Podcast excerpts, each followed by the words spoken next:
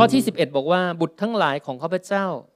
อย่าเพิกเฉยในเวลานี้ เพราะว่าพระยาเวทรงเลือกพวกท่านให้ยืนอยู่เฉพาะพระพักของพระองค์ เพื่อปฏิบัติพระองค์ และเป็นผู้ปฏิบัติ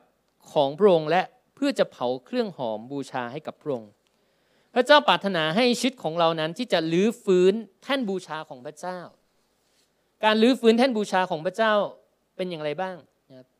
ในภาคปฏิบัติก็คือให้ครอบครัวนั้น หันกลับมาหากันและกันนะครับหลายหลายครั้ง พี่น้องเรามีเวลาที่จะในครอบครัวเรามีเวลาที่จะจับมือกันอธิษฐานไหมเรามีเวลาที่จะร่วมกันนมัสการพระเจ้าหรือเปล่านะครับ ผมขอหนุนใจให้เราลื้อฟื้นแท่นบูชาในครอบครัวของเรานะครับเริ่มต้นจากครอบครัวเราก่อนนะเราไม่ต้องไปบอกว่า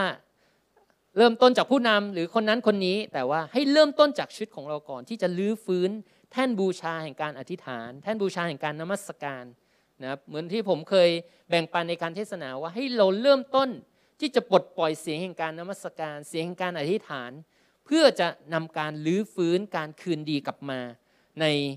ครอบครัวของเราในคริสจักรของเราแล้วก็ในประเทศชาติของเรา